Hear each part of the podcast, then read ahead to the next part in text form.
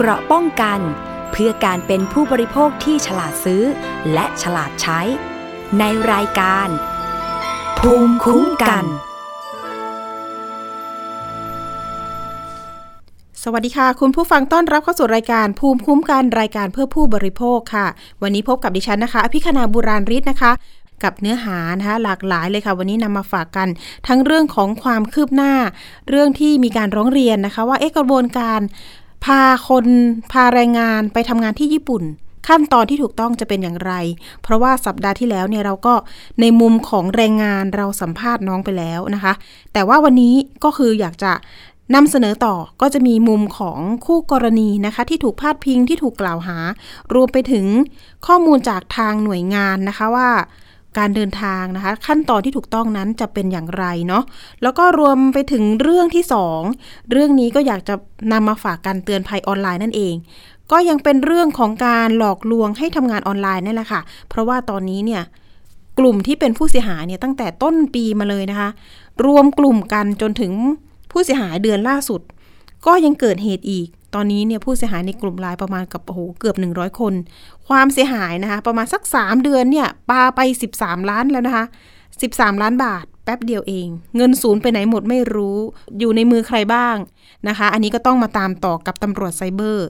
อะเดี๋ยวไปเรื่องแรกกันก่อน เรื่องนี้ก็นำเสนอไปเมื่อต้นสัปดาห์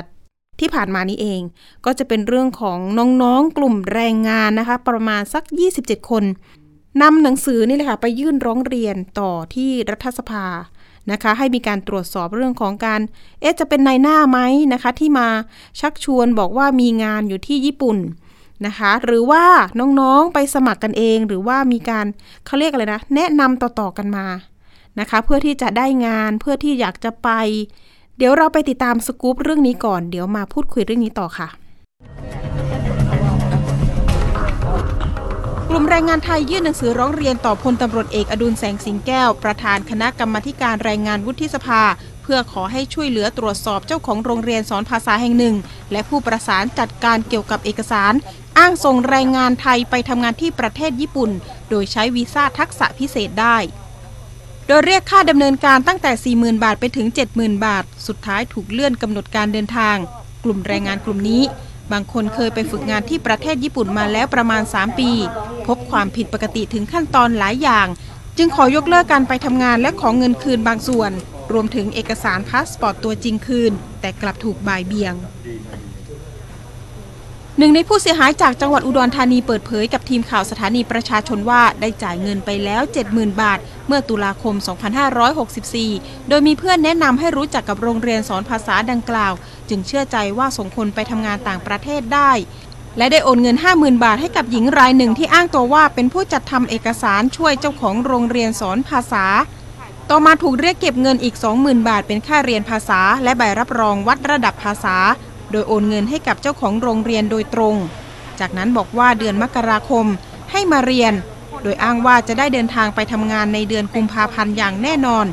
สุดท้ายอ้างว่าทางประเทศญี่ปุ่นปิดประเทศ เพราะสถานการณ์โควิด -19 และเลื่อนมาเรื่อยๆ เดือน 6 แล้วก็ยังไม่ได้บินถาม พี่คะใบพำนักออกวันไหนคะรอก่อนตอนนี้ทางองค์กรที่ญี่ปุ่นกำลัง เคลียร์เอกสารอยู่ที่นิวกังแล้วส่งไปแล้วก็ถามว่าส่งแล้ววันที่ 27 มิถุนา65 หนูก็ถามเขาบอกว่าส่งเดือนอ้าวไหนบอกว่าวันที่ไหนบอกว่าเดือนเดือน 6 ใบพนักจะออก แล้วทำไมถึงบอกว่าวันที่ 17 เพิ่งจะส่งเอกสารหนูเลยบอกหนูเลยมีความเอะใจก็เลยสงสัยแปลกใจ แปลกใจว่าเอ้าไหนเขาทำไมบอกว่าใบพนักจะออกวันที่เดือนมิถุนา แต่พอมีเพื่อนคนหนึ่งที่เขาทำงานอยู่ที่นั่นเขาบอกหนูแบบว่าเป็นแบบว่าเป็นความลับไม่ให้บอกใครนะนี่เอกสารเพิ่งส่ง พวกหนูก็สืบมาว่า แล้วบริษัทไหนจะส่งพวกหนูคะเขาก็บอกว่าบริษัทนี้ จากที่พวกหนูรู้ความจริงมาเขาบอกว่าบริษัทนี้จะส่งพวกหนู หนูก็ได้โทรไปถามบริษัทที่เขากล่าวอ้างมาเขาก็บอกหนูว่า ไม่ได้ส่งพวกคุณนะ บริษัทผมส่งแต่ฝึกงานไม่ได้ส่งทักษะเฉพาะ ขณะที่ผู้เสียหายคนนี้เล่าอีกว่าได้รวบรวมเงินจากเพื่อนๆ เพื่อไปค้นหาความจริงที่ประเทศญี่ปุ่น หลังจากเจ้าของโรงเรียนสอนภาษา และเครือข่ายจัดหางานคนหนึ่งอ้างว่า ได้ส่งเอกสารของทุกคนไปที่ญี่ปุ่นหมดแล้ว จึงมีความสงสัยอยู่2ประการ ข้อแรกก็คือเอกสารหนูอยู่ที่สถานทูตที่ญี่ปุ่น เขาอ้างแบบนี้ใช่ค่ะ เราอยากรู้ความจริง ติวเตอร์อ้างว่าอย่างไรเราถึงบินไปหาความจริงติวเตอร์บอกว่าเอกสารพวกเราทุกคนอยู่ที่สถานทูตที่ญี่ปุ่นหมดทุกคนแล้ว ตอนนี้คือรอ COE หรือใบพำนักออก เราสงสัย เพราะมันมันนัดบ่อยนัดหลายครั้ง หลายรอบอะ มันจริงไหม เอกสารอยู่จริงไหม อยู่ที่ไหน ค่ะ เหตุผลแรกที่ไป เหตุผลที่สองคือหนูขอถอนตัวมันนาน ค่าใช้จ่ายอยู่ที่เอเจนซี่ที่ญี่ปุ่น ที่ผ่านมาปัญหานี้นายสุชาติชมกลิ่นรัฐมนตรีว่าการกระทรวงแรงงานรับทราบเรื่องแล้ว ได้สั่งการกรมการจัดหางาน เร่งตรวจสอบข้อเท็จจริง ว่ากลุ่มบุคคลดังกล่าวได้รับอนุญาตเป็นบริษัทจัดหางานอย่างถูกต้องหรือไม่ หรือเป็นการฝ่าฝืนพระราชบัญญัติจัดหางานและคุ้มครองคนหางาน พศ 2528 หรือไม่ เบื้องต้นจากการตรวจสอบการจดทะเบียนของบริษัทดังกล่าว จดทะเบียนประกอบธุรกิจเกี่ยวกับกิจกรรมกวดวิชาทั่วไป สอนฝึกอบรมและติวเตอร์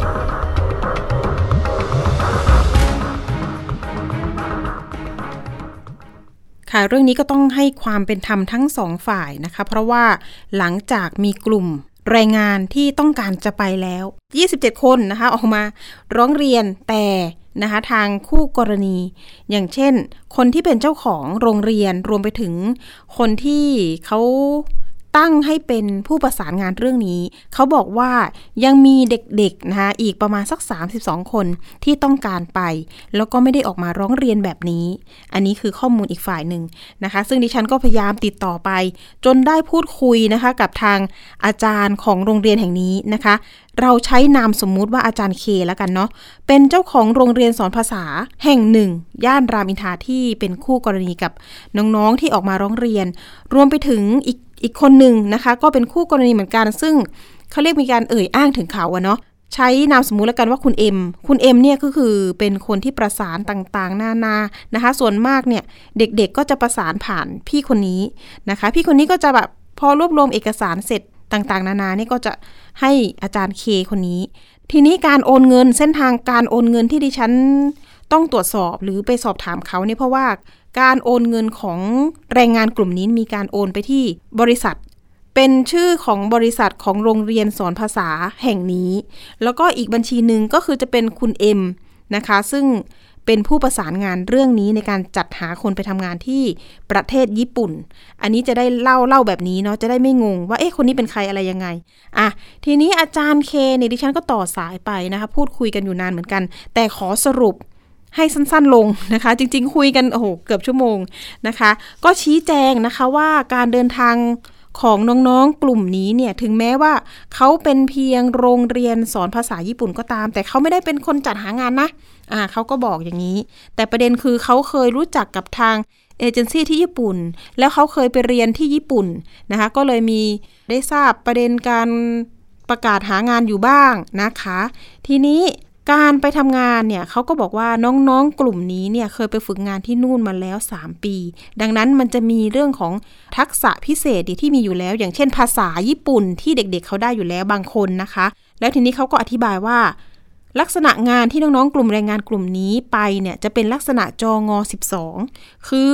ประสานงานโดยตรงไปยังนายจ้างที่ญี่ปุ่นนะคะ ซึ่งก็ที่ผ่านมาเนี่ยมีการ ประสานเรียบร้อยแล้ว รวมไปถึงการสัมภาษณ์ทางซูม กับนายจ้างโดยตรงนะคะนายจ้างที่ญี่ปุ่นโดยตรงเรียบร้อยแล้ว จากนั้นเนี่ยทางอาจารย์เนี่ยก็เข้ามาช่วยในเรื่อง อาจารย์เคเนี่ยบอกว่าเข้ามาช่วยในเรื่องเป็นคนกลาง ในการช่วยแปลภาษา ช่วยเป็นล่ามนะคะตอนที่สัมภาษณ์ แล้วก็ขณะนี้เนี่ยรอทางบริษัทจัดหางานที่ญี่ปุ่น หรือว่าเขาเรียกกันว่าองค์กร จะอนุมัติให้ผ่านหรือไม่ ซึ่งเป็นกระบวนการในการตรวจสอบของทางญี่ปุ่นที่จะรับแรงงานแรงงานต่างชาติเนาะว่ามีคุณสมบัติครบถ้วนไหมภาษาได้หรือเปล่าอยู่เลเวลไหนต้องเรียนเพิ่มไหม ซึ่งคนที่มีทักษะพิเศษนะคะ ที่ได้ภาษาแล้วเนี่ย ก็คือจะมีค่าดำเนินการ 50,000 บาท ส่วนคนที่ไม่ได้ภาษาเลยเนี่ย จะต้องมาเรียนเพิ่ม อันนี้ต้องจ่ายเพิ่มอีก 20,000 นะคะ ดังนั้นประเด็นนี้มีคนจ่าย 50,000 บ้าง แล้วก็มีคนจ่าย 40,000 บ้างอะอันนี้ไม่รู้ยังไงถูกลง แล้วก็มีคนที่จ่ายไปแล้ว 70,000 บาท บางคนจ่ายปีที่แล้วนะคะ เหตุผลที่ล่าช้านะคะเขาก็ชี้แจงว่า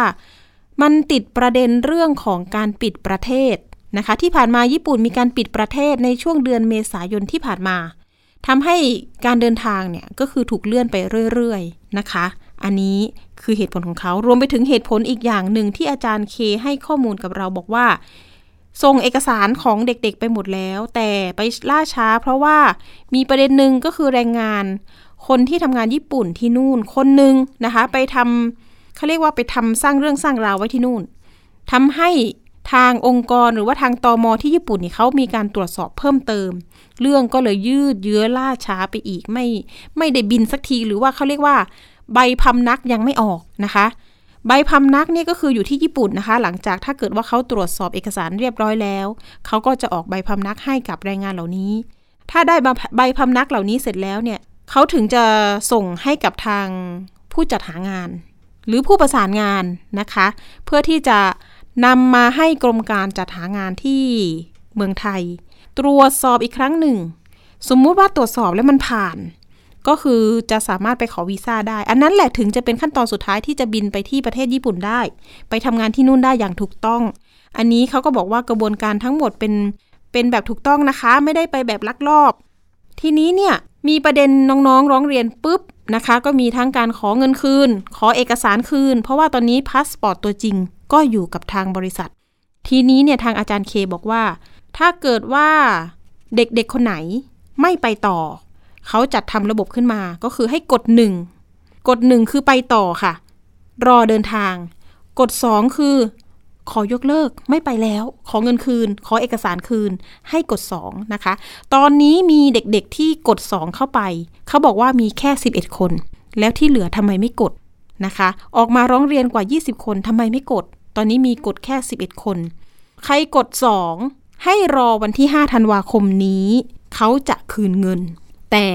มีข้อแม้ เขาจะคืนคือเรื่องของค่าดำเนินการนะคะ ในจำนวน 50,000 บาทนั้น ไม่ได้คืนเต็มนะคะ คุณผู้ฟัง เขาบอกว่าจะต้องหักนะคะหักค่าแปลภาษา ค่าล่ามนะคะ เพราะว่าเขาก็มีค่าใช้จ่าย เหลือเท่าไหร่ตามจริงเลยค่ะ ก็จะคืน ส่วนเงิน 20,000 บาทเป็นค่าเรียนภาษาญี่ปุ่น เขาจะคืนให้เต็ม เพราะว่าไม่ได้เรียน ไม่มีใครได้เรียน อันนี้อ้างว่าก็จะคืนให้เต็ม เดี๋ยวรอดูวันที่ 5 อีกทีหนึ่งว่า จะได้รับเงินหรือเปล่า แต่บางคนก็บอกว่าโอ้โหรอนานจังเลยค่ะเขาตรวจสอบอยู่ว่าอย่างนั้น ตรวจสอบข้อมูลอยู่ ส่วนคุณคุณเอ็มนะคะ นามสมมุติ คุณเอ็มเนี่ยเป็นผู้ประสานงาน อาจารย์เคอ้างว่าเขาได้แต่งตั้งให้คุณเอ็มเนี่ยมาเป็นผู้ประสานงานกับน้องๆเหล่านี้นะคะ แล้วคุณเอ็มเนี่ยเขาชี้แจงกับดิฉันว่าเขาก็เป็นคนหนึ่งที่เขาจะหางานไปทำที่ญี่ปุ่นเหมือนกัน ตอนนี้ก็ได้ตำแหน่งงานเนี่ยด้านดูแลผู้สูงอายุ หรือเรียกว่างานบริบาล ทีนี้ถามว่าคุณเอ็มรู้จักกับอาจารย์เคได้ยังไงนะคะ คุณเอ็มเนี่ยเขาก็ไปโพสต์ในกลุ่มคนหางานเหมือนกันนะคะ ว่าต้องการไปทำงานญี่ปุ่นนั่นนี่โน่นทีนี้เขาก็บอกว่าอาจารย์เคทักมานะคะ ทักมาพูดคุยเรื่องงานดูแลผู้สูงอายุต่าง ๆ นานาจนได้รู้จักกันแล้วก็ คุณเอ็มเนี่ยเก่งภาษาญี่ปุ่น มีพื้นฐานนะคะที่ดีกว่าแรงงานคนอื่นๆ ก็เลยคุยกันถูกคอ แล้วก็มีการแนะนำให้รู้จักกับเอเจนซี่ที่ประเทศญี่ปุ่นด้วย จากนั้นก็อะปล่อยให้คุณเอ็มลองดิวกันดูเนาะว่าอยากไปที่นู่นใช่ไหมอะลองดิวตรงกันดูนะคะจนทีนี้ก็มีปากต่อปากว่าคุณเอ็มเนี่ยโอเค เขารู้จักกับนายจ้างที่นู่นละนะคะ แล้วก็ ก็เลยมีคนแนะนำต่อๆกันมาว่า เออมาให้มาคุยกับคุณเอ็มถ้าเกิดอยากไปที่นู่น ไปทำงานที่ประเทศญี่ปุ่น ก็เลยมีเด็กๆนี่เลยค่ะ เหมือนกับส่งไปตามสายงานกันนะคะก็เลยมันก็เลยเยอะขึ้นเยอะขึ้นเยอะขึ้นนะคะ แล้วเงินต่างๆ นานาที่โอนเข้าไปนะคะ เห็นบอกว่ามี 60 คน อันนี้ข้อมูลจากผู้ร้องนะ 60 คน แต่ว่า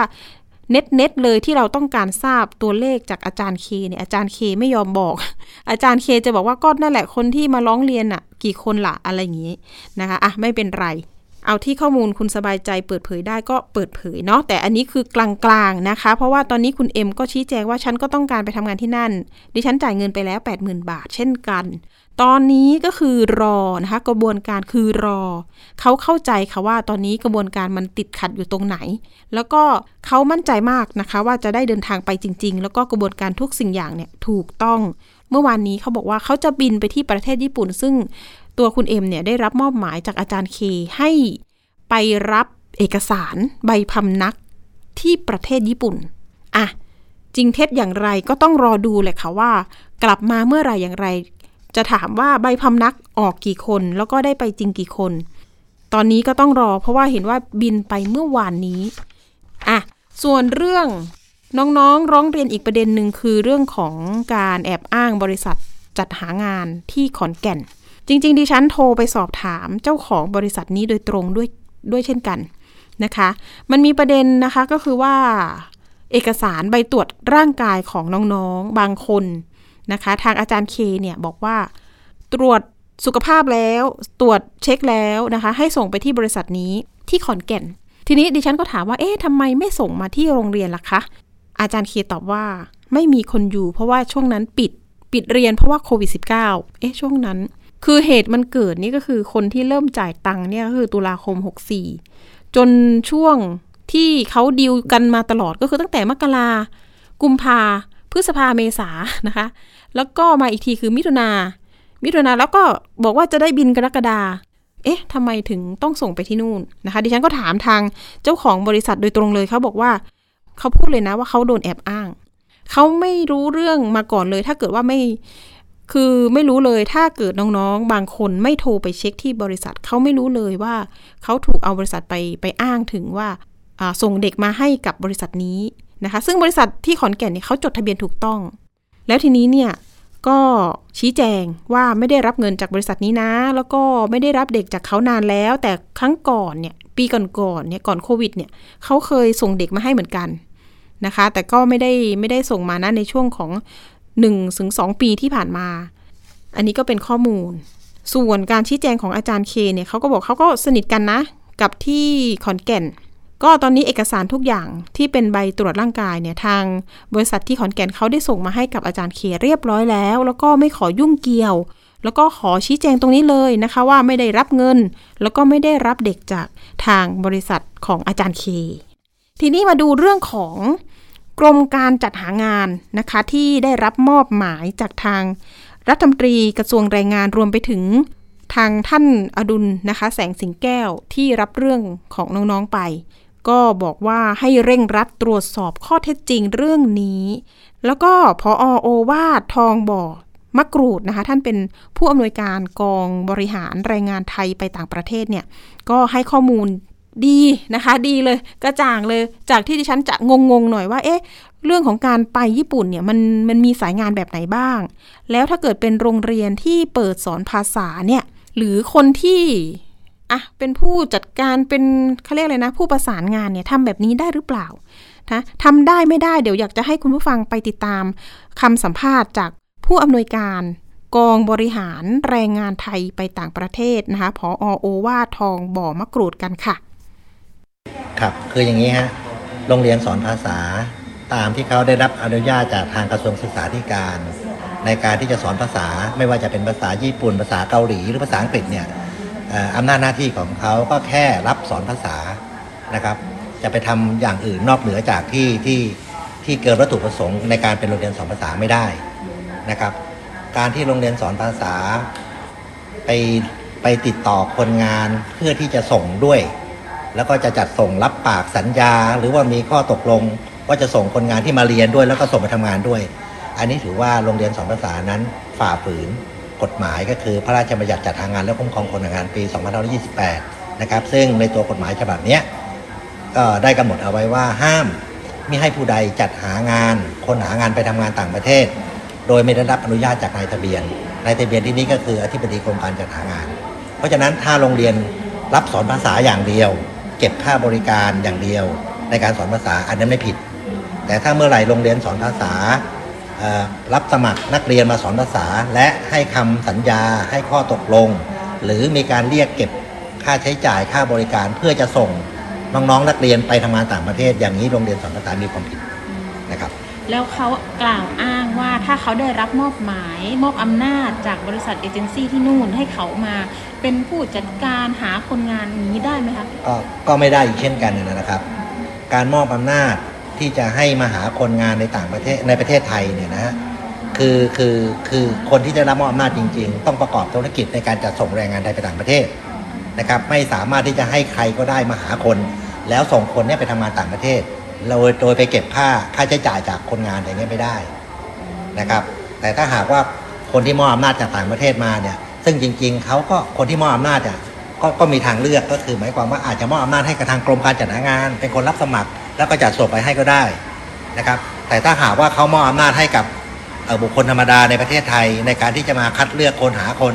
แล้วก็ส่งไปให้คนที่ได้รับอำนาจไม่ได้ประกอบธุรกิจจัดหางาน อันนี้ทำไม่ได้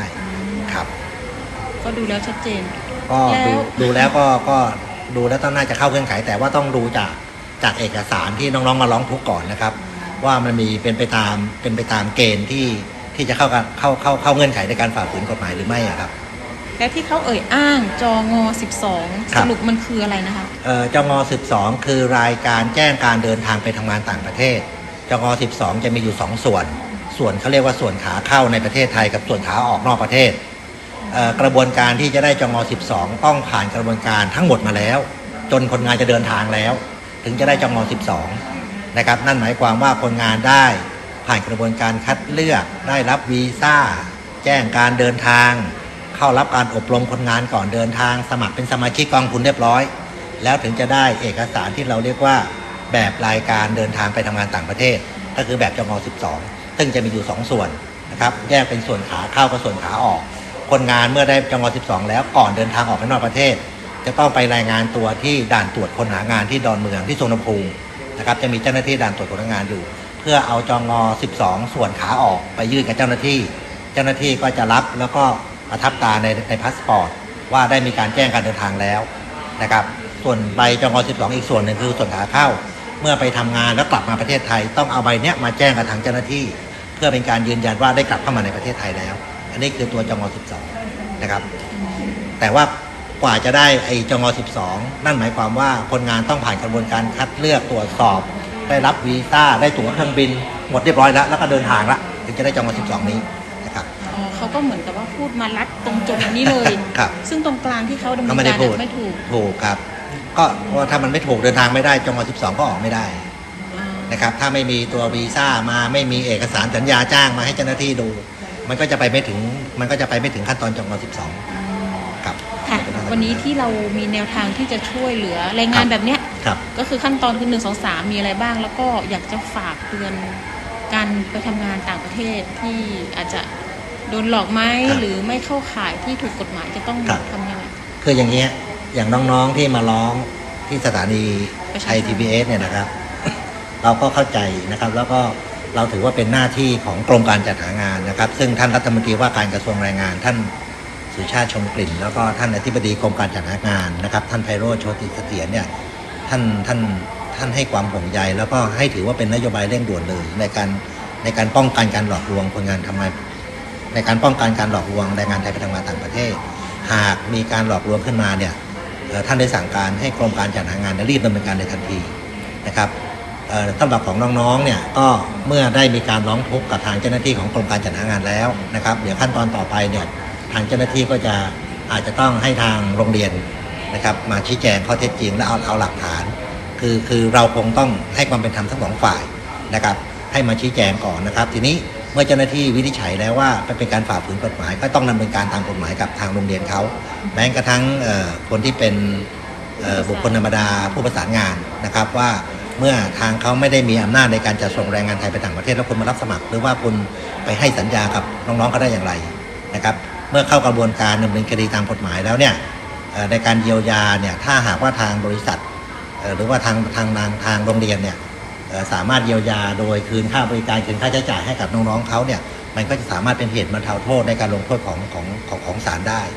นะครับค่ะส่วนการเอ่อฝากถึงเอ่อคนหางานนะครับ ประชาชนทั่วไปที่อยากจะไปทำงานต่างประเทศนะเพื่อป้องกันการหลอกลวงไปทำงานต่างประเทศเนี่ยเรามีหน่วยงานของกรมการจัดหางานนะครับ ในภูมิภาคก็คือสำนักงานจัดหางานจังหวัดเรามีสำนักงานจัดหางานเขตพื้นที่พื้นที่หนึ่งถึงสิบเรามีสายด่วน กรมการจัดหางาน 1506กด2สามารถที่จะโทรไปปรึกษาขอคำแนะนำได้นะครับ แล้วก็การไปทำงานนะครับ ให้ตรวจสอบก่อนว่าตำแหน่งงานที่เราจะไปมีจริงไหมแล้วใครที่ชักชวนเราเนี่ยเป็นบริษัทจัดหางานที่จดทะเบียนกับกรมการจัดหางานไหมนะครับ แล้วอย่าไปเชื่อออในสื่อโซเชียลซึ่งเดี๋ยวนี้รูปแบบการหลอกลวงเนี่ยก็จะมีหลายรูปแบบนะครับก่อนหน้านี้ใช้วิธีให้สายในหน้าเดินไปเคาะประตูบ้านเชิญชวนกัน นะครับซึ่งเดี๋ยวนี้ไม่มีแล้วเดี๋ยวนี้การการหลอกลวงจะจะจะจะมีในลักษณะของโซเชียลมีเดียนะครับเข้าไปใน Facebook ประกาศหางานไปทำงานต่างประเทศเงินเดือนดี โดยใช้ค่าตอบแทนสูงๆเป็นตัวล่อเมื่อมีใครสนใจเข้าไปทัก แล้วก็ inbox เข้าไปติดต่อก็จะให้โอนเงินก่อน พอโอนเงินเสร็จก็จะปิดเฟซหนีนะครับซึ่งลักษณะนี้ก็จะค่อนข้างที่จะจะติดตามตัวคนที่หลอกลวงลำบาก เพราะฉะนั้นก็อยากจะฝากนะครับคนที่ที่ที่จะไปทำงานต่างประเทศว่าถ้ายังไงเนี่ยถ้าท่านต้องการอยากจะไปทำงานต่างประเทศเนี่ยเอ่อเป็นเป็นมันเป็นเรื่องที่ดีที่ไปทำงานต่างประเทศ แต่ต้องไปแบบถูกต้องตามกฎหมาย แล้วก็ขอให้ตรวจสอบก่อนนะครับเรามีหน่วยงานของรัฐก็คือกรมการจัดหางาน เรามีสำนักงานจัดหางานจังหวัดทั่วประเทศ เรามีสำนักงานจัดหางานกรุงเทพใน 10 พื้นที่นะครับที่จะคอยให้คำปรึกษาแล้วให้คำแนะนำครับขอเอาคำถามสุดท้ายครับถ้าเกิดน้องๆสมมติได้ใบพำนักแล้ว แล้วก็ผ่านจากกรมการจัดหางานได้วีซ่าละ การเดินทางต่อจากนี้มันต้องมีค่าใช้จ่ายอีกไหมคะก็ค่าตั๋วเครื่องบินหรืออะไรอย่างนี้มีอีกหไม่ไม่ไม่คือคือการที่จะเดินทางไปทำงานต่างประเทศได้เนี่ยก่อนที่จะมาแจ้งกับทางกรมการจัดหางานนั่นทุกทุกขั้นตอนต้องผ่านหมดแล้ว มีตั๋วเครื่องบินแล้ว มีวีซ่าแล้วมีใบพำนักแล้ว มีสัญญาจ้างแล้วนะครับ เอกสารเหล่านี้ทางกรมการจัดหางานจะมาพิจารณาว่าถูกต้องไหมถ้าถูกต้องเราก็จะอนุญาตให้เดินทาง โดยออกจากม .12 ให้ อย่างที่บอกเมื่อสักครู่ นะครับรวมค่าใช้จ่ายประมาณค่าใช้จ่ายเนี่ยก็อย่างที่ที่ที่ที่เคยเคยเรียนเอาไว้เมื่อตอนในรายการว่าค่าใช้จ่ายเนี่ยมันอยู่เป็นค่าบริการ 1 เดือนเดือนแรกนะครับค่าบริการ 1 เดือน 1 เดือนก็คือค่าจ้างของน้องๆ 1 เดือน คือเป็นค่าบริการของของคนที่จะรับได้นะครับแล้วก็ค่าใช้จ่ายเอ่อที่เขาจะเรียกเก็บจากน้องๆได้ก็คือใช้จ่ายเท่าที่จ่ายจริงแต่ไม่เกินเอ่อเงินเดือน 3 เดือนนะครับเงินเดือน 3 เดือน นะครับแต่เคสนี้เนี่ยของเขาเนี่ยเขาเรียกยังไงเขาก็เรียกเก็บค่าบริการไม่ได้เพราะเขาไม่ได้เป็นบริษัทจัดหางานเขาไม่ได้เป็นคนที่ได้รับอนุญาต ให้จัดส่งแรงงานไทยไปต่างประเทศนะครับเขาก็จะเรียกค่าค่าบริการค่าใช้จ่ายไม่ได้นะครับอืมอันนี้ก็ชัดเจนนะคะพออบอก ชัดเจนแต่ว่ายังไงก็แล้วแต่เนี่ยเดี๋ยวจะมีการเรียกทางโรงเรียนมาชี้แจงนะคะ ก็จะให้ความเป็นธรรมทั้งสองฝ่ายนะคะ เดี๋ยวติดตามต่อว่า ประเด็นนี้จะจบกันยังไงนะคะ ไกล่เกลี่ยกันได้หรือเปล่า เอาล่ะ ไปเรื่องที่ 2 กันต่อเลย อันนี้มาตามคดีเรื่องหลอกทำภารกิจกดรับออเดอร์ หรือว่าเป็นเรื่องของการหลอกทำงานทางออนไลน์ อย่างเช่นเราเจอแพลตฟอร์ม ที่ยิง ad โฆษณามาใน Facebook นะคะ ก็มีการชักชวนให้ทำงานพิเศษ รายได้ดีทำงานที่ไหนก็ได้นะคะ อยู่บ้านก็ทำได้เพียงแต่ว่าทำผ่านมือถือของเรานี่แหละค่ะ ทีนี้ ผู้เสียหายต่างๆเนี่ยจริง ๆ แล้วมันเป็นแพทเทิร์นเดียวกันที่ทางไทย PBS ได้ทำสกู๊ปข่าวเตือนภัยไปกันบ่อยครั้งเหมือนกัน แต่ทีนี้ล่าสุดเลยนะคะ กลุ่มน้องๆ ที่เป็นกลุ่มผู้เสียหายมีการรวมตัวกันนะคะ จากที่อยู่กันคนละจังหวัดคนละพื้นที่นะคะ แล้วก็ตามคดีกับสพสอนอแต่คดีก็ยังไม่คืบหน้าปรากฏว่าน้องๆ เหล่านี้ พยายามติดตามนะคะ รวมกลุ่มกันในไลน์ ปรากฏว่าตอนนี้รวมกันได้ประมาณสัก 85 คนแล้วค่ะ ผู้ฟังความเสียหายเท่าไหร่รู้ไหมคะ 13 ล้านบาท 13 ล้านบาทนับไปก็คือเขาบอกว่า 3 เดือนค่ะ พี่ปิม 3 เดือนเท่านั้น ยอดเงินทำไมเยอะขนาดนี้นะคะ ดิฉันก็ถามว่า เอ๊ะน้องๆ ความเสียหายของแต่ละคนเนี่ยอะต่ำสุดเท่าไหร่ น้องบอกว่าในกลุ่มนี้นะคะ บอกว่าประมาณสัก4 4หมื่นค่ะ สูงสุดเนี่ยล้านสอง โอ้โหล้านสองนี่คืออยู่ไม่ได้แล้วนะคะ ดิฉันอยู่ไม่ได้จริง ๆ แต่น้องคนหนึงก็ท้องแก่เลยค่ะ เป็นผู้เสียหายท่านหนึ่งนะคะก็มาร่วมด้วย เพราะว่าอยากขับเคลื่อนเรื่องนี้ ขับเคลื่อนเรื่องนี้เพราะว่ายังมีเหตุการณ์ที่มีคนเนี่ยเจอรายวันนะคะ เรามีตัวแทนพูดคุย คุณเอละกันนามสมมุตินะคะ คุณเอเป็นผู้เสียหาย สวัสดีค่ะ คุณเอสวัสดีค่ะ สวัสดีค่ะค่ะ คุณเอเป็นหนึ่งในตัวแทนผู้เสียหายไปยื่นเรื่องกับตำรวจไซเบอร์ คุณเอเราอยากจะถามคุณเอนิดนึงว่าตอนนี้ในกลุ่ม มีแนวทางไหนที่เป็นแนวทางที่อะเราจะดำเนินการเอาจริงเอาจังเร่งรัดตำรวจละ แล้วก็รวมไปถึงเป็นตัวอย่างเตือนภัยให้กับคนอื่นๆด้วย ทางกลุ่มคุณเอมีการพูดคุยกันยังไงบ้าง เรื่องนี้ อันดับแรกเลยนะคะ คือมีคนที่ท้อแท้หรือยังคือเหตุผลที่เข้ามา อ่าช่วยกันทำในตรงนี้นะคะ ช่วยกันเอ่อหมายถึงแบบยื่นหนังสือเพื่อขอให้เร่งรัดคดีหรืออะไรอย่างนี้นะคะ คือเหตุผลของผู้เสียหายหลาย ๆ ท่านนะคะ คือบางท่านนะคะทำภารกิจไปเพื่ออยากจะถอนเงินคืนมา แต่ว่าไม่มีเงินไม่มีเงินของตัวเองแล้ว หมายถึงว่าใช้เงินที่เป็นเงินตัวเองอะค่ะ หมดแล้วแล้วก็ไปหยิบยืม ไปหยิบยืมของเพื่อนมาหรือไปหยิบยืม คนรู้จักมาอย่างเงี้ยค่ะ บางคนถึงกับว่าอยากจะฆ่าตัวตายหรือว่าอะไรอย่างเงี้ยคือในเขาทดท้อในหลาย ๆ อย่างอยู่แล้วอะค่ะ เราก็เลยอาสามาเป็นตัวแทนณตรงนี้อะค่ะ แล้ว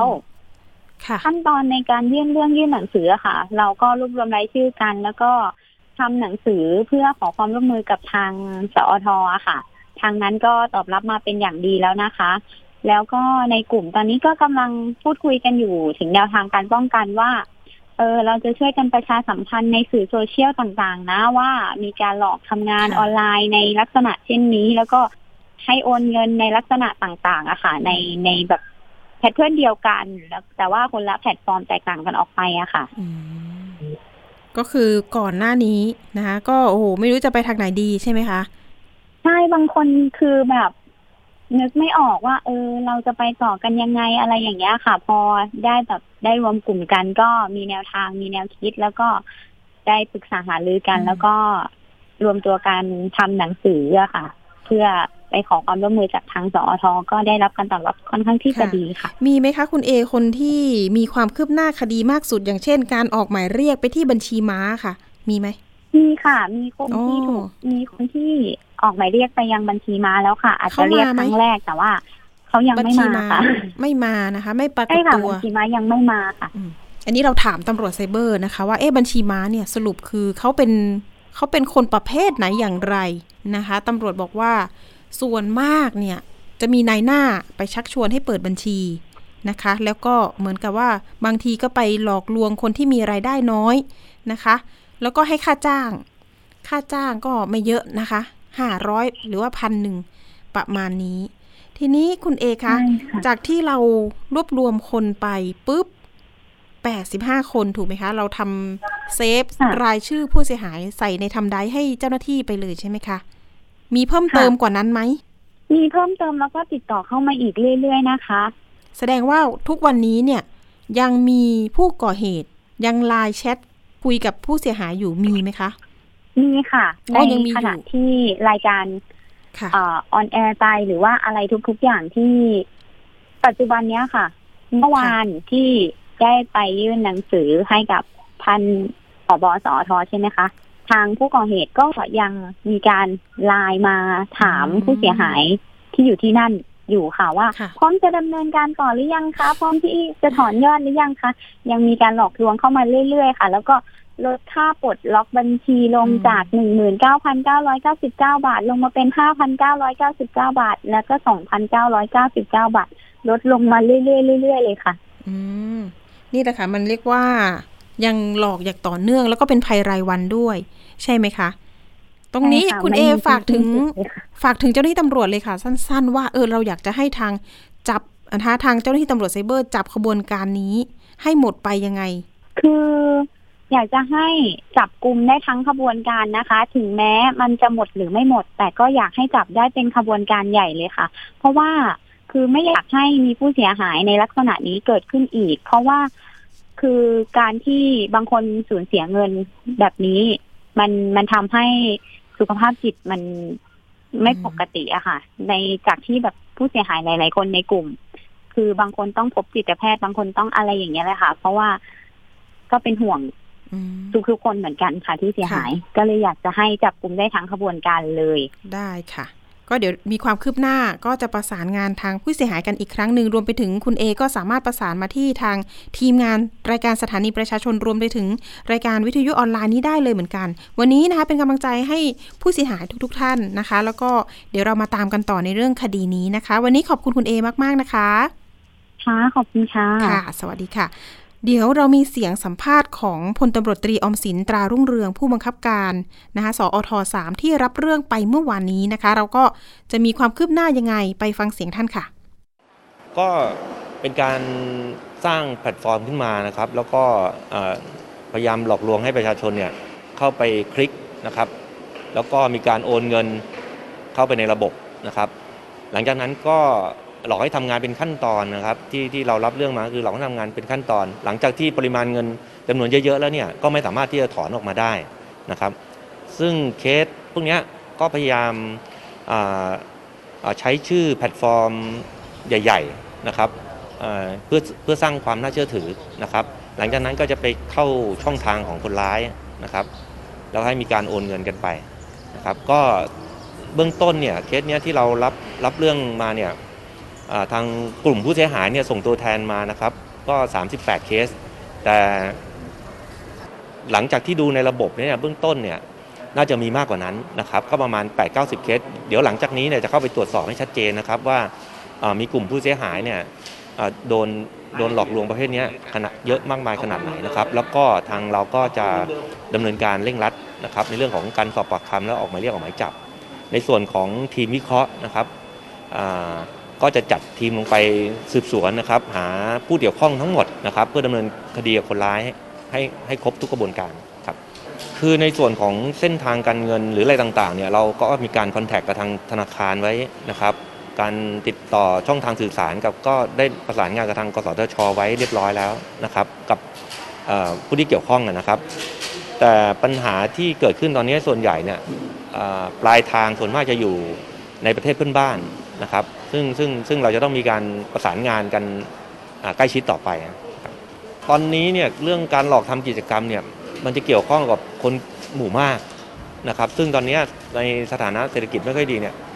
ในทางสถิติที่เรารับแจ้งความออนไลน์มาเนี่ยน่าจะดูลำดับ1-3ถึงสนะครับ1-3ถึงสส่วนอันดับหนึ่งตอนนี้ที่มีปัญหามากที่สุดก็คือเรื่องการซื้อสินค้าแล้วไม่ได้รับสินค้านะครับเป็นการหลอกลวง หรือว่าซื้อสินค้าแล้วไม่ไม่ไม่ไม่ตรงปกพูดง่ายๆ ไม่ตรงปกก็คือซื้อสินค้ามาแล้วเนี่ยไม่ไม่เป็นไปตามที่ตกลงกันไว้ แล้วเกิดความเสียหายในวงกว้างนะครับก็ก็ค่อนข้างจะอยู่ในอันดับต้นๆนะครับ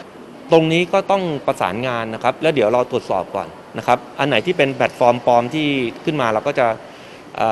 ดูแล้วเป็นการกระทำที่ผิดกฎหมาย แล้วก็จะเสนอไปที่กระทรวงดิจิทัลนะครับให้ทำการปิดแพลตฟอร์มนั้นๆนะฮะแต่ก็ต้องดูดู มีมีข้อมูลเกี่ยวเรื่องการผิดกฎหมาย เข้าไปเกี่ยวข้องก่อนนะครับ เราถึงจะเสนอให้ให้ให้ให้ปิดแพลตฟอร์มนั้นๆได้ เรียนอย่างนี้นะครับในส่วนของในการทำภารกิจนะครับขอกรุณาท่านช่วยตรวจสอบรายละเอียดนะครับ กับแพลตฟอร์มต่างๆเนี่ยส่วนใหญ่แล้วเนี่ยถ้างานที่ได้ผลตอบแทนสูงๆนะฮะโดยที่ทำงานไม่ได้ยุ่งยากซับซ้อนเนี่ยส่วนใหญ่แล้วจะเป็นการหลอกลวงกันมากกว่า ไม่มีงานอะไรที่ที่ ทำงานเล็กน้อยแล้วได้ผลตอบแทนสูงมากๆขนาดนั้นนะครับ อย่าไปหลงเชื่อนะครับ คนร้ายเนี่ยใช้ความโลภของคนนะครับ ในการที่จะใช้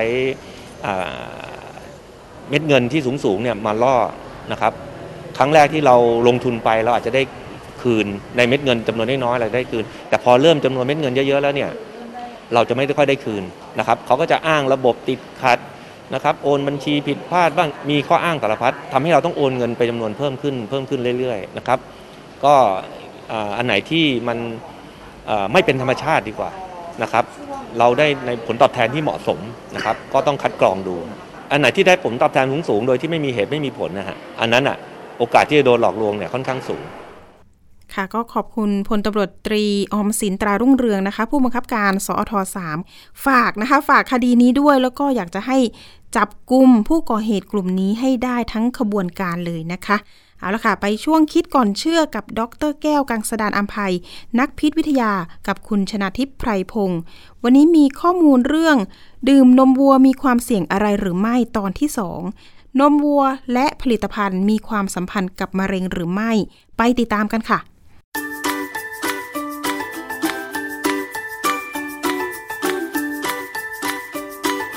ช่วง คิดก่อนเชื่อ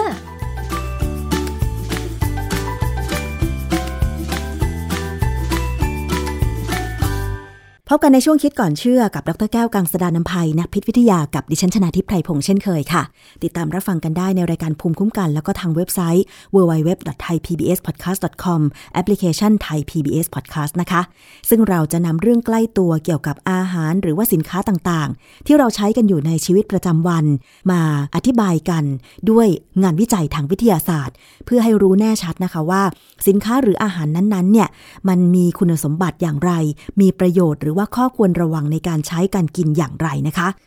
วันนี้เรามาคุยกันต่อเกี่ยวกับเรื่องของนมวัวค่ะคุณผู้ฟัง เราเคยคุยกันไปแล้วนะคะ เรื่องของการดื่มนมวัว แล้วก็เกิดอาการแพ้หรือดื่มนมวัวแล้วท้องเสีย มันมีสาเหตุ ซึ่งจริง ๆ แล้วเนี่ย ถ้าดื่มนมวัวแล้วท้องเสีย ก็เพราะว่าร่างกายขาดเอนไซม์ที่ย่อยน้ำตาลแลคโตสในนมอันนี้ไม่ถือว่าเป็นอาการแพ้นมวัวนะคะ แต่ถ้ามีอาการแพ้นมวัวเนี่ย มันก็จะมีอาการเหมือนกับการเป็นภูมิแพ้ หรือว่าแพ้อาหารทะเลทั่วไปนะคะ ซึ่งอาจจะมีผื่นขึ้นหรืออาการอื่นของอาการแพ้นะคะ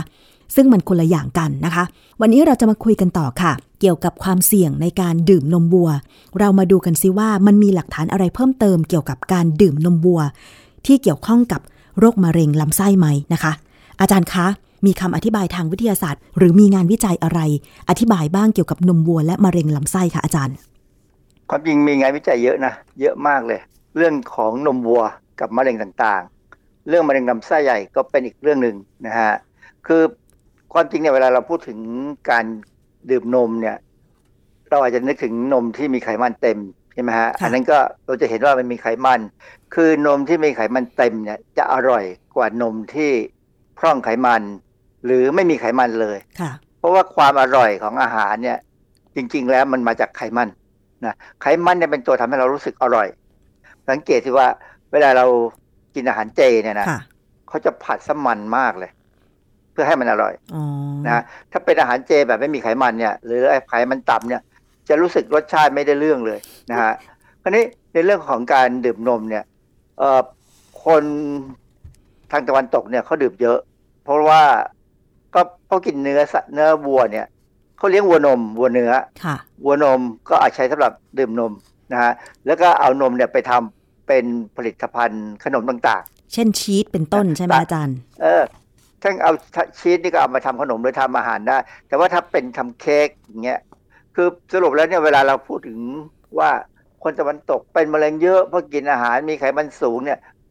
โดยหลักเขาจะมุ่งไปที่เนี่ยผลิตภัณฑ์นมอืมนะพวกค่ะที่ขนมต่างๆ เพราะว่า กินเยอะมาก คือขนมมันอร่อยกว่าอาหารมั้งคนผลิตดื่มเลยกินกัน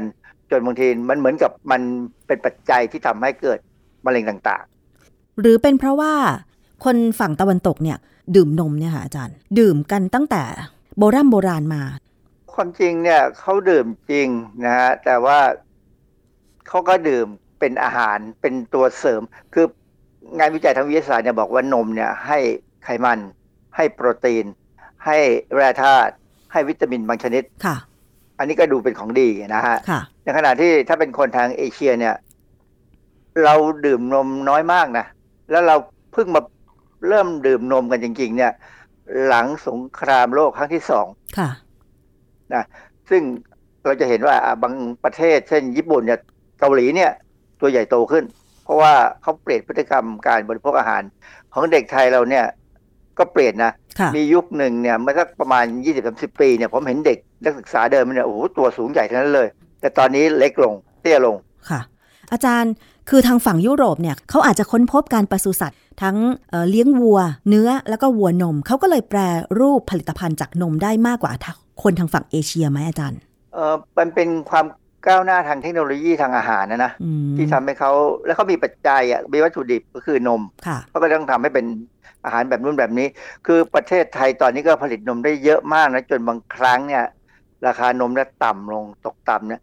แต่เราแปรรูปไม่ค่อยเป็นอืมค่ะเราไม่ค่อยส่งเสริมการแปรรูปสักเท่าไหร่ความจริงเนี่ยแปรรูปนมเนี่ยมันไม่ยากค่ะถ้ามีคนที่มีความรู้ลงไปช่วยนะฮะค่ะอันนี้ในกรณีของการที่บอกว่าดื่มนมแล้วจะเป็นมะเร็งลำไส้ใหญ่เนี่ยเอ่อมันมีงานวิจัยทางถ้าเป็นทางตะวันตกเนี่ยเขาบอกลด งานวิจัยที่เราพูดกันเนี่ยคือมันเป็นงานวิจัยของทางฝั่งยุโรปหรือชาติตะวันตกใช่ไหมคะอาจารย์ ส่วนใหญ่เป็นอย่างนั้นเลย คือเขาเป็นคนผลิตนมขายอะค่ะสินค้าที่เขาส่งออกก็คือเป็นพวกนมนะยุโรปออสเตรเลียนิวซีแลนด์พวกนี้เป็นประเทศที่ผลิตนมขายเยอะมากนะเพราะฉะนั้นเขาก็ต้องทำวิจัยเยอะค่ะในขณะที่บ้านเราเนี่ยควรจะให้ทุนทำวิจัยเกี่ยวกับพวกธัญพืช ถ้าเราผลิตธัญพืชเยอะนะ แต่เราก็ไม่ค่อยทำให้ไม่ค่อยให้ทุนทำวิจัยเท่าเท่าไหร่หรอกค่ะอาจารย์งานวิจัยเกี่ยวกับนม มีงานวิจัยอะไรบ้าง แล้วผลของมันเป็นยังไงบ้าง คืองานวิจัยมีเยอะมาก ผมจะสรุปตรงนี้ดีกว่าว่า มีบทความเรื่อง milk products and colorectal cancer ในเว็บของที่เขาทำเกี่ยวกับนมเนี่ยนะฮะเขามีบทความหนึ่งอ้างถึงข้อมูล จากรายงาน การที่ผู้เชี่ยวชาญวิเคราะห์เรื่องการดื่มนมกับมะเร็งเนี่ยนะเป็นรายงานฉบับที่ 3 ของหน่วยงานสำคัญที่เป็น NGO คือ World Cancer Research Fund กับอีกหน่วยงานหนึ่งคือ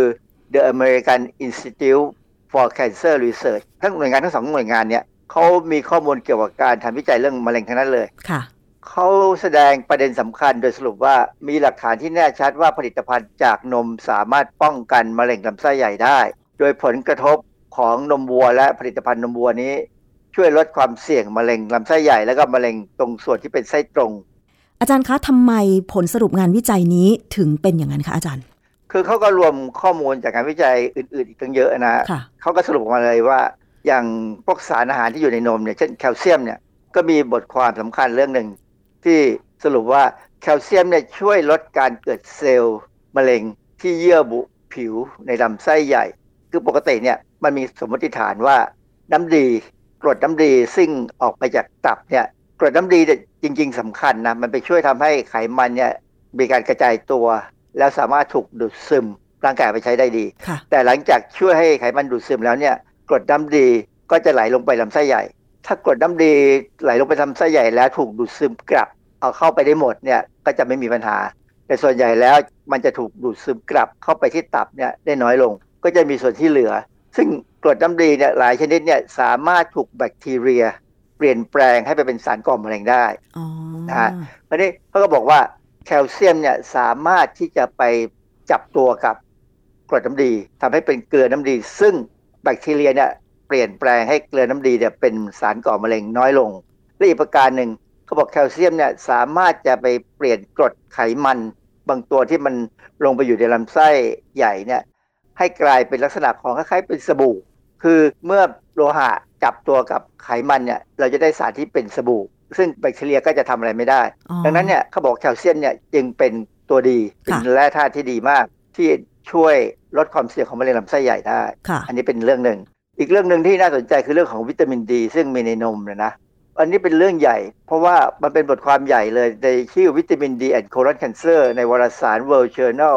of Gastrointestinal Oncology ปี 2014 เนี่ย คือทั้งบทความเนี่ยเขาสรุปเลยว่าวิตามินดีในอาหาร และวิตามินดีที่ร่างกายสร้างขึ้นมาเนี่ย ช่วยป้องกันการเกิดมะเร็งของทางเดินอาหารค่ะซึ่งอันเนี้ยเป็นเรื่องสำคัญที่มันไปสนับสนุนการออกกำลังกาย ให้ได้รับแสงแดดในตอนเช้าและตอนเย็นค่ะทีนี้ในนมวัวเนี่ยก็จะมีกรดกรดไขมันตัวหนึ่งชื่อ conjugated linoleic acid CLA คือเป็นตัวย่อเนี่ยนะฮะ CLA เนี่ยมีบทความเรื่องผลกระทบของกรดไลโนเลอิกคอนจูเกต ต่อมะเร็ง โรคอ้วน และโรคหลอดเลือด เป็นการทบทวนเอกสารทางวิชาการทางด้านระบาดวิทยาเนี่ยที่เขาไปมองว่ากรดตัวนี้ช่วยลดความเสี่ยงของมะเร็ง บทความนี้ตีพิมพ์ในวารสาร Nutrient ปี 2019 จริงๆเนี่ยกรดตัวนี้เนี่ยมีในสเต็กด้วย ดังนั้นเนี่ยถ้าเป็นงานวิจัยที่เขาทำเกี่ยวกับสเต็กเนื้อวัวเนี่ยนะงานวิจัยส่วนใหญ่จะได้รับการสนับสนุนจากสมาคมผู้ผลิตเนื้อวัวของอเมริกา ซึ่งอันเนี้ยเป็นอันหนึ่งที่ทำให้เจ้า CLA หรือ conjugated linoleic acid เนี่ยถูกมองแบบคนไม่ค่อยไว้ใจ เพราะว่าสมาคมเนี่ยก็เป็นผู้ผลิตเนื้อวัว แล้วบอกว่าในเนื้อวัว หรือเนื้อสเต็กเนี่ยมี CLA อยู่ ลดมะเร็งได้ ซึ่งปกติถ้าเราไปมองดูงานวิจัยอื่น ๆ เนี่ยนะ การกินสเต็กมากๆเนี่ย เพิ่มความเสี่ยงของมะเร็ง เนื่องจากว่าเนื้อสเต็กเนี่ยมักจะมีไขมันแทรกค่ะ แล้วแบบนี้มันจะเชื่อถือได้ไหมอาจารย์ มันต้องเชื่อในระดับหนึ่ง แต่ว่าถ้าเป็นเรื่องเกี่ยวกับ CLA ในนมเนี่ย ก็อาจจะมีบริษัทสมาคมผู้ผลิตนมวัวเป็นสปอนเซอร์การทำวิจัยอีกดังนั้นเนี่ยเรื่อง CLA เนี่ยเป็นเรื่องที่ผมยังก้ากึ่งอยู่นะ ว่าจะเชื่อไม่เชื่อนะฮะค่ะ อาจารย์มันมีงานวิจัยเกี่ยวกับสารอื่นในนมเพิ่มเติมอีกไหมคะว่าทำไมมันถึงช่วยลดมะเร็งลำไส้ใหญ่อะค่ะ อีกชนิดหนึ่งก็คือกรดบิวทริก เราเคยพูดถึงกรดบิวทริกมาแล้ว อันนี้จากการกินอาหารที่มีใยอาหารที่ลงมาถึงลำไส้ใหญ่แล้วแบคทีเรียเปลี่ยนใยอาหารพวก soluble fiber ให้กลายเป็นกรดบิวทริก ซึ่งมีประโยชน์กับลำไส้ใหญ่เรา แต่ว่ากรดบิวทริกเนี่ยก็มีงานวิจัยว่า ก็อยู่ในนมวัวเหมือนกันนะฮะและมีเขาเอามาทำการศึกษา ตีพิมพ์ในวารสาร Procedure Chemistry ปี 2016 เนี่ย ตัวบทความเนี่ยแปลเป็นภาษาไทยว่า ผลของกรดบิวทริก ต่อการแสดงออกของยีน P53 และการตายเองของเซลล์เยื่อบุผิวลำไส้ใหญ่ในหนูที่ได้รับสารก่อมะเร็ง DMBA ก่อนอื่นเนี่ยอธิบายนิดนึงมันเป็นงานวิชาการ คือ DMBA ที่ผมพูดถึงเนี่ยเป็นสารก่อมะเร็งที่ เราประดิษฐ์ขึ้นมนุษย์ประดิษฐ์ขึ้นมา คล้ายๆ กับสารก่อมะเร็งที่อยู่ในอาหารปิ้งย่างลมควัน เจ้า DMBA เนี่ยกระตุ้นการเกิดมะเร็งเต้านมอย่างรุนแรงเลย คือให้เมื่อไหร่หนูเป็นมานั้นค่ะและกระบวนการที่จะเกิดมะเร็งเนี่ยมันผ่านเกี่ยวกับการทำให้ยีน P53 ในร่างกายของมนุษย์เนี่ยกลายพันธุ์ค่ะไม่ทำงาน แต่สาร DMBA มันไม่มีในอาหารทั่วไปใช่ไหมอาจารย์ มันคล้ายๆกับสารก่อมะเร็งที่อยู่ในอาหาร แต่ว่าออกฤทธิ์เนี่ยมากกว่าอ๋อนะแล้วเป็นอันที่นักวิจัยมักจะใช้เป็นโมเดลเป็นรูปแบบ คือเราจะไปใช้สารก่อมะเร็งในอาหารก็ได้ แต่ว่ามันอาจจะต้องทำให้หนูกินอะไรต่ออะไรเยอะกว่านั้นค่ะดังนั้นเขาเลยใช้วิธี เวลาจะศึกษาว่าหนูเป็นมะเร็งไหมมะเร็งเต้านมโดยเฉพาะมะเร็งเต้านมกับอาจจะรวมไปถึงมะเร็งลำไส้ใหญ่ด้วยเนี่ยนะเจ้า DMBA เนี่ยกระตุ้นดี จากนั้นเนี่ยเขาก็จะเอาสารที่สนใจว่าจะต้านมะเร็งเนี่ยเช่นกรดบิวทริกเนี่ยใส่ลงไปด้วย ผลก็พบว่าเจ้ากรดบิวทริกเนี่ยซึ่งมาจากใยอาหารก็ได้ หรือมาจากนมก็ได้เนี่ยสามารถทำให้การออกฤทธิ์ของ DMBA เนี่ยต่ำลงอ๋อเพราะฉะนั้นเนี่ยก็เป็นการสนับสนุนว่าก็ยังมีสารพวกกรดบิวทริกซึ่งอาจจะอยู่ในนมด้วยเนี่ยช่วยลดความเสี่ยงของมะเร็งลำไส้ใหญ่ได้ค่ะนะ เมื่อมีงานวิจัยที่อธิบายเกี่ยวกับสารต่างๆ ที่มีอยู่ในนม ซึ่งดูเหมือนว่าจะเป็นประโยชน์ในการช่วยลดความเสี่ยงการป่วยเป็นมะเร็งลำไส้ เพราะฉะนั้นเนี่ยโดยรวมแล้วนมวัวหรือนมทั่วไปเนี่ยมีประโยชน์ในการลดความเสี่ยงมะเร็งลำไส้ใช่ไหมคะอาจารย์ อันนี้ทางตะวันตกเขาเชื่ออย่างนั้น แต่ทางตะวันออกของจีนก็มีงานวิจัย ซึ่งมันเป็นผลอีกแบบหนึ่งเหรอคะนะคือ มันมีบทความตีพิมพ์อยู่ในวารสาร BMC Medicine ปี 2022 เป็นบทความซึ่งเขาแปลแล้วเนี่ยเขาบอกว่าการบริโภคผลิตภัณฑ์นม และความเสี่ยงของโรคมะเร็งโดยรวม และมะเร็งเฉพาะจุดในผู้ใหญ่ชาวจีน อันนี้เขาศึกษาติดตามนาน 11 ปี ในประชากร 500,000คน ประเทศจีนเนี่ยเขาสนใจเรื่องนี้มาก เพราะว่าถ้าเขาต้องการจะสนับสนุนให้ประชาชนมีสุขภาพดี เขาก็มองว่าถ้ากินแบบฝรั่งเนี่ย มันคงจะดี แต่ว่าเขาก็ยังมีความไม่มั่นใจเขาก็เลยไปการศึกษา ข้อมูลเนี่ยมันเป็นการศึกษาที่ค่อนข้างจะลึกซึ้งนะ ใช้คน 512,726 คน ผู้หญิง 59%ผู้ชาย 41%อาสาสมัครพวกเนี้ยอายุ 35-74 ปี มาจาก 10 แห่งของประเทศเลยนะ เขากระจายกระจายการหาอาสาสมัครเนี่ย เป็นการศึกษาในช่วงปี 2004 ถึง 2008 ใช้แบบสอบถามดูความถี่ในการบริโภคอาหารกลุ่มหลัก ซึ่งรวมถึงผลิตภัณฑ์นม ที่ใช้สำรวจเนี่ย 11 ปีเนี่ยเขาพบว่ามีผู้ป่วยมะเร็งประมาณเกือบ 30,000 คนจาก 500,000กว่าคนเนี่ย คือตอนที่เขาติดตามเนี่ยยังไม่เป็นมะเร็งนะ แต่ติดตามไป 11 ปีเนี่ย 500,000 กว่าคนเนี่ยเป็นมะเร็งสักประมาณ 30,000 คนค่ะมีการวิเคราะห์ สถิติวิเคราะห์นู่นวิเคราะห์นี่ว่าการเป็นมะเร็งเนี่ยมันเกี่ยวกับการดื่มนมไหม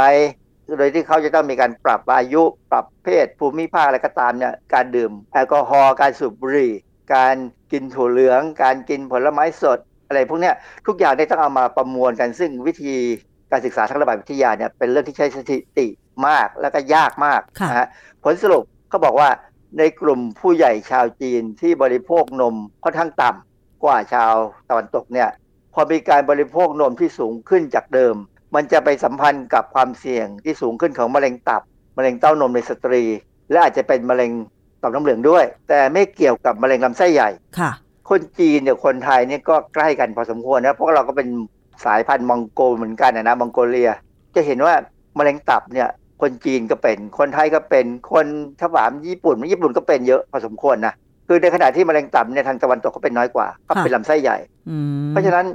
เมื่อมีการดื่มนมนมมันก็เลยเหมือนกับไปช่วยทำให้มะเร็งตับกับมะเร็งเต้านมเนี่ยสูงขึ้นมะเร็งเต้านมนี่เป็นเรื่องที่น่าสนใจ เพราะว่าจริงๆเนี่ยคนจีนเนี่ยถ้ากินถั่วเหลืองกินผักผลไม้เยอะเนี่ยนะจะเป็นมะเร็งเต้านมน้อยมแต่พอเริ่มมีการปรับพฤติกรรมการบริโภคไปดื่มนมเนี่ยมะเร็งเต้านมในสตรีได้สูงขึ้น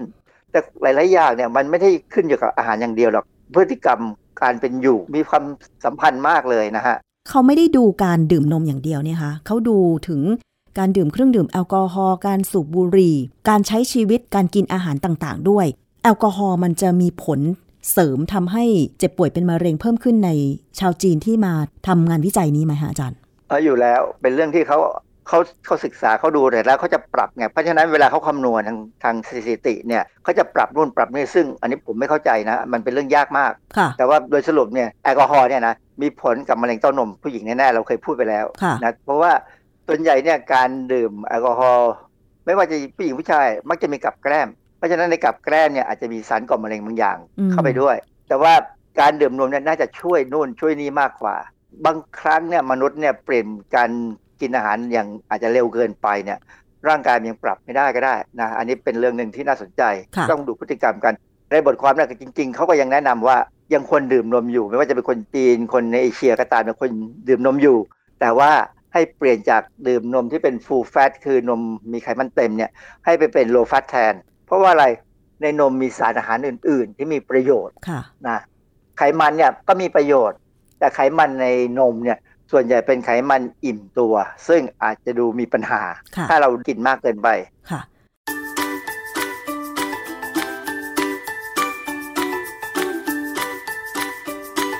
ช่วงคิดก่อนเชื่อ